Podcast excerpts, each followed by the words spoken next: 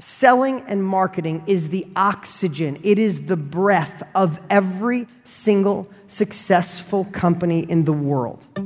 With all the opportunities that exist today, why haven't you reached your next level of income, life, and wealth?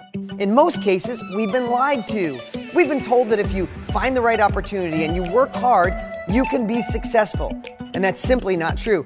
Millionaires, billionaires, and successful people have realized you need the foundation for wealth, the habits. And that's exactly what you'll be learning on the Millionaire Success Habits podcast. All success starts here. If you love what you do, if you know you make an impact on people's lives, the fact of the matter is you're doing people a disservice if you don't learn marketing and sales at the ability to get them to take action. So, anybody know the, remember the movie, it's probably dating myself, with Kevin Costner uh, called Field of Dreams? Anybody remember that movie? Okay, do you remember the tagline through the whole movie? If you build it, they will come. Guess what? If you build it, they won't freaking come. Ever. What happens, we all get delusioned by the outliers, the one tenth of 1% who create a fidget spinner or a gadget or an invention and it goes viral with no work. So we see all that. And what we do, we subconsciously were taught, we subconsciously think that if we just get better at what we do, if I'm the best coach on the planet, if I'm the best presenter on the planet, if I have the best product on the planet, if I write the best book on the planet, they will come. They will never come. And the worst part about it is when your business isn't doing good, when you're not making the money you want, what we do is like we're on a treadmill running on four and that stuff's really not working. So all you do is put the treadmill up to eight, and you're going faster and quicker, and you're not sleeping, and you're on your phone nonstop. But on a treadmill, do you get any place? Because you're missing the most fundamental thing. Selling and marketing is the oxygen, it is the breath of every single successful company in the world. We think that there's this magic formula that we have to be like someone else. You have to be the perfect stage presenter. You have to be the have the perfect website with the perfect arrow and what is the opt-in page and what is the downsell and what is the cross sell and then what are you going to sell them into and then are we do like all those things yes are fundamental. They're tactical. You can buy that blueprint. Get ClickFunnels or one of the uh, companies online that show you how to do that. But the thing is you can do all that the tactics. You can do all the steps you can build the greatest product in the world, but if you don't market and sell it, they're not going to buy it. Who in here thinks what they do, their product, their service is amazing?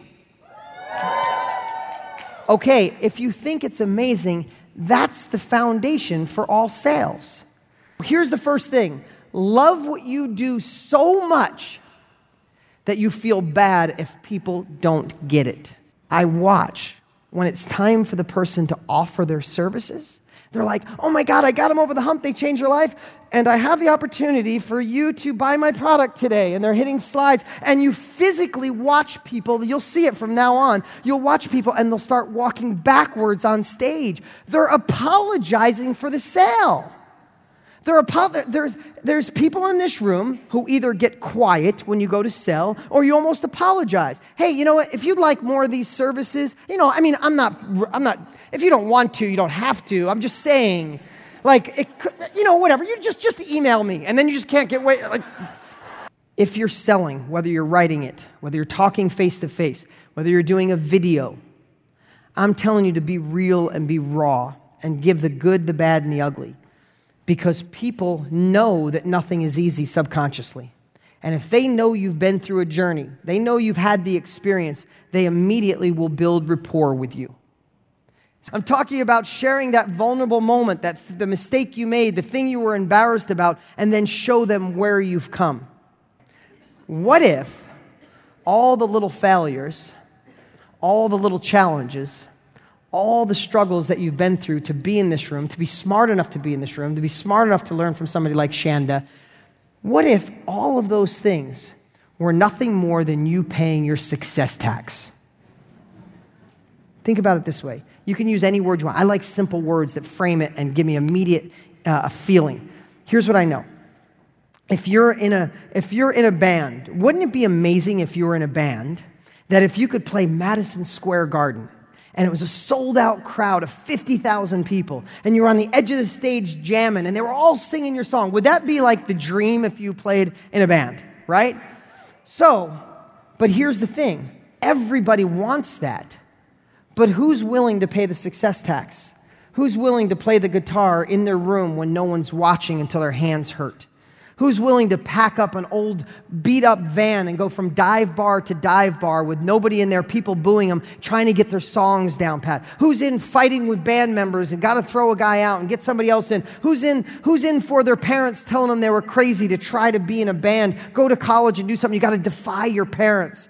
Nobody's willing to pay that success tax, but everybody wants to stand on stage and jam. It's the same in business. Everybody wants the millions of dollars, the significance. They want the pat on the back. They want the, the, the, the easier life. But most people aren't willing to come to a room like this. Most people aren't willing to question their own thoughts. Most people aren't willing to have a, a, a partner screw them over or someone take their money or the, the course not go right and still move on if you want to raise the level of your income, raise the level of your happiness, raise the level of your success, and raise the level of your problems.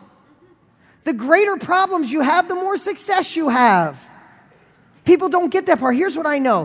When I was first in business and I was, I was, I used to work on cars and real estate and I'd, I'd be stressed and stay up all night to work on a car that would make me 500 bucks. I stayed up all night. I was sick to my stomach. Didn't know if it was going to work. Was the deal going to fall through?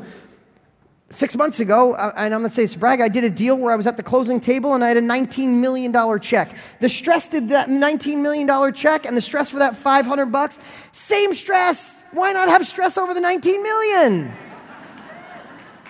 It's the same. I swear to you, it's the same. And here's what I'll tell you. I remember, uh, uh I remember being broker than broke as a kid. And my mom, we lived in a trailer park crappy cars, all that stuff.